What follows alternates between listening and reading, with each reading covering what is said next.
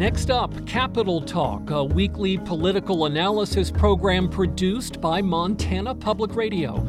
Capitol Talk is hosted by Sally Mauk and features Lee Newspaper State News Bureau Chief Holly Michels. Sitting in this week for Rob Saldin is Montana State University and Carroll College political science professor Dr. Jessi Bennion. Here's Sally. Holly, the House has passed House Bill 2, the main budget bill, with only six hours of debate. And I say only because that really is not much debate on a bill as all encompassing and complex as this one.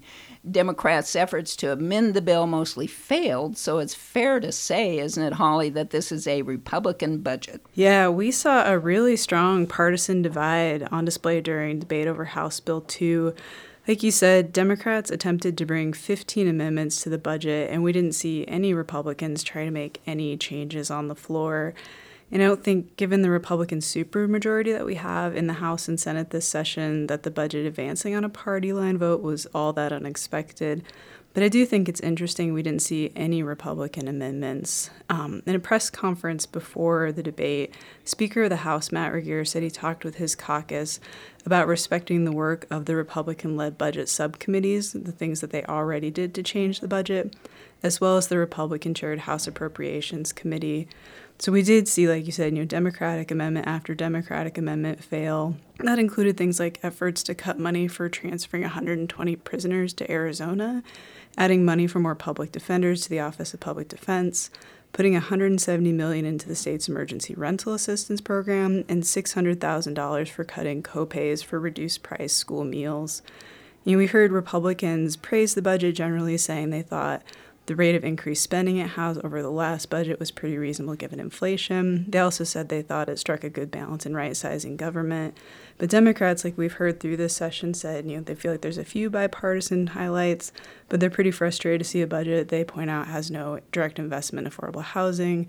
They say it doesn't go far enough on things like childcare and also doesn't fully fund rates paid to Medicaid providers as the study recommended. Well, there was one odd scene, Holly, after Republican Jennifer Carlson was the lone Republican to vote with Democrats on that effort you mentioned to prevent 120 state prison inmates being sent to a private prison out of state. That effort failed, but Carlson caught some flack for breaking ranks. Yeah, so this was the only vote in that six hour debate we saw where someone broke ranks with the party. like you said, that came from Republican Jennifer Carlson on that prison transfer amendment. After the vote, House Majority Leader Sue Vinton of Billings spoke with Carlson off the House floor, and Carlson is a whip for Republicans, meaning it's part of her job to make sure people are voting together on some of these things. And after that discussion, Carlson and Vinton returned to the floor separately. Carlson had a couple people come up from both parties to kind of comfort her after that.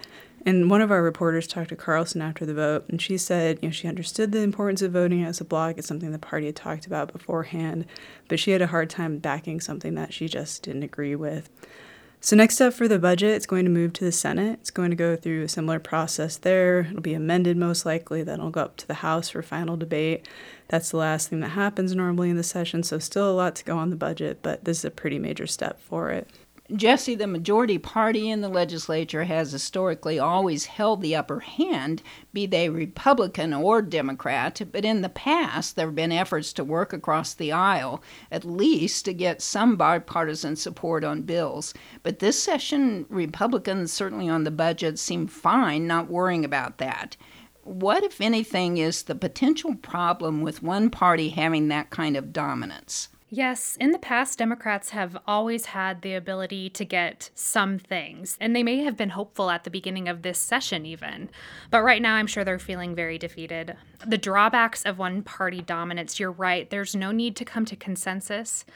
There's really only consensus building between moderates and the far right that we're seeing. They don't have to debate as much. They don't even really need as much of a strategy to build that cooperation, the give and take that we see in government. So that means that some minority ideas and voices are drowned out. And I think that that can be very demotivating to Democratic voters.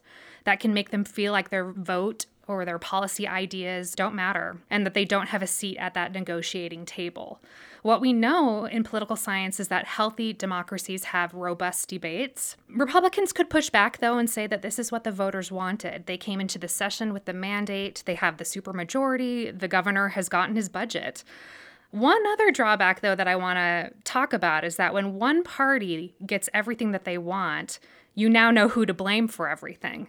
And so when Republicans control everything, then Democrats now have a talking points when they are running for office. But yes, I know it doesn't probably feel very good right now to be a Democrat in Montana. well, we'll continue to see how that uh, sort of partisanship plays out in the legislature. And Holly, Senate Bill 99, which would criminalize gender affirming care for transgender minors, is well on its way to the governor's desk. And supporters like Representative Braxton Mitchell argue minors shouldn't have access to this care. Here's what he said. This is adolescent children we're talking about.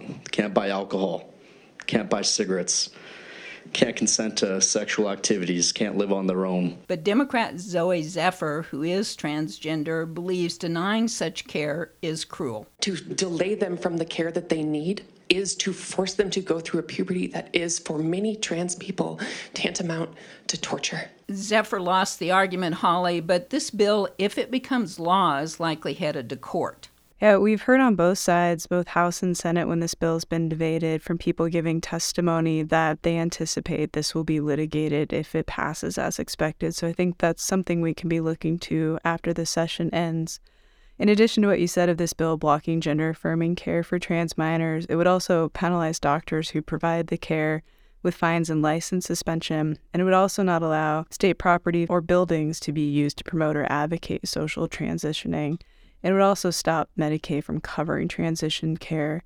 The bill was amended to still allow for those covered by Medicaid to get treatment at facilities that offer gender affirming care, but not for that gender affirming care. So that's if someone might be getting cancer treatment at a facility that also does gender affirming care, that would still be allowed. And like those bites you just played, you know, the House debate mirrored a lot of what we've already heard about this bill this session's a lot of intense and emotional debate. Like we heard from Representative Mitchell, Republicans are arguing minors are not mature enough to be making decisions about this type of care.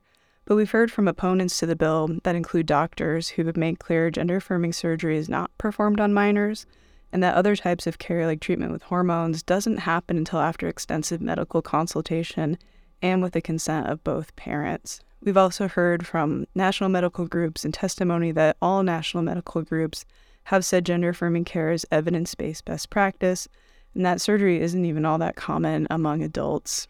From opponents, we have heard testimony similar to what we heard from Representative Zephyr there, that this type of care is life saving for some kids. We also heard on the floor Democrats point out this bill would still allow the type of care it's banning for trans kids for other kids. And they're asking why, if these procedures are dangerous for one population, why they aren't for another.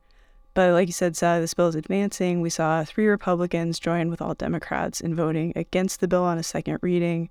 But given the Republican supermajority, that's nowhere near enough to block it from moving forward.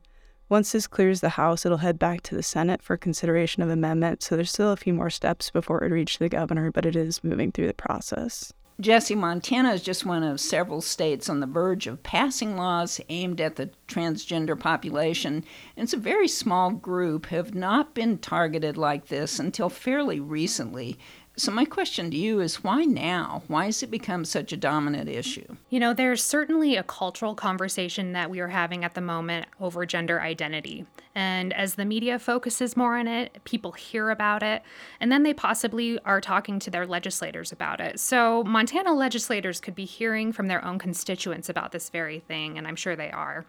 You know, after the Supreme Court case for marriage equality, many interest groups that were fighting for or against marriage equality kind of had to shift their political organizing to new fundraising, new ideas. And we can see that after marriage equality, the discussion moved really to the sort of bathroom bills and then now to this issue of gender identity. So the interest groups that work in these areas have to fundraise and to be in existence, really. This is a nationally coordinated movement, most likely part of a national political strategy that has been shown to be important for that fundraising, but also important to the electoral success of Republicans. But at an even deeper kind of human behavioral level, those who research political psychology have observed some things. And there is a human tendency to not like change, but there's also another specific trait that is being open to new things, to change. And that has been shown to be a more liberal trait. So when I think of voters and how they act behaviorally, for conservatives, there is a very real fear of change or swiftly changing cultural norms. And that can be tapped into in the political world. And we're seeing that right here in Montana. Holly, Montana State School Superintendent Elsie Arntzen has been holding forums around the state, and she's been getting an earful from educators and parents on everything from teacher pay to charter schools. Yeah, we saw reporting by the Lewistown News Argus about this. And like you said, she's been traveling the state doing these types of forums, and not all of them have gone very smoothly. One person in the crowd in Lewistown asked Arntzen how charter schools would work in the state, given teacher shortages we're facing at public schools. And the person also said they're worried how charter schools would work with limited financial resources for public schools because charter schools would pull some money from that pot. And there are two competing charter school bills working their way through the session now, and Arntzen has been a very vocal supporter of school choice in the past. At that meeting, Arntzen defended some of the criticism on charter schools by saying most other states allow for them. And she also referenced possible philanthropic support for charter schools, something one of the sponsors of the bill said would be necessary for them. A school administrator disputed charter schools would really represent choice, saying that schools already approved transfers between public school districts all the time and that they felt public money should stay with public schools. The News Argus reported that others who attended this Lewistown meeting were pretty critical about teacher pay being too low. Arntzen tried to say that that's a school board issue that they set pay, but school officials point out the state funding formula is a pretty major factor in teacher pay. Jessi, a lot of people are not convinced that the top public education official in the state, Superintendent Arntzen, actually believes in public education. And I'm not sure this tour has done anything to disprove that. Yeah, it's a fine line. Generally, it seems odd to me from a good government's perspective to have someone in a position like hers that doesn't take the mission of the office seriously, or in this case, take the duties of public education seriously. So I think that there's a very real tension that we're seeing.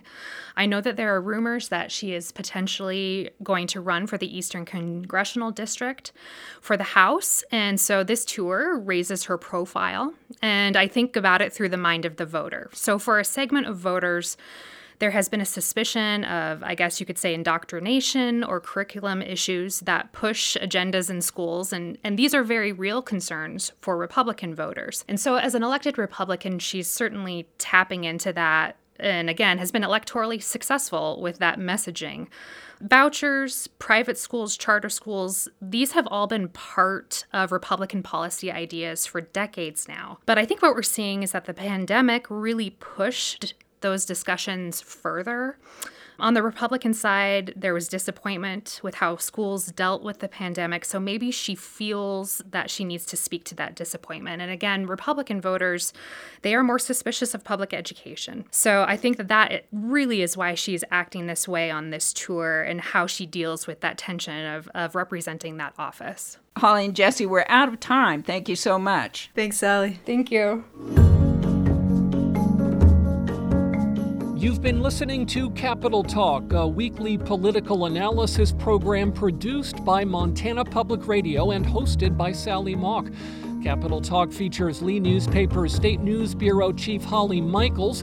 Sitting in this week for Rob Saldin was Montana State University and Carroll College political science professor Dr. Jessi Bennion. Thanks for listening and join us next week for more analysis of Montana politics.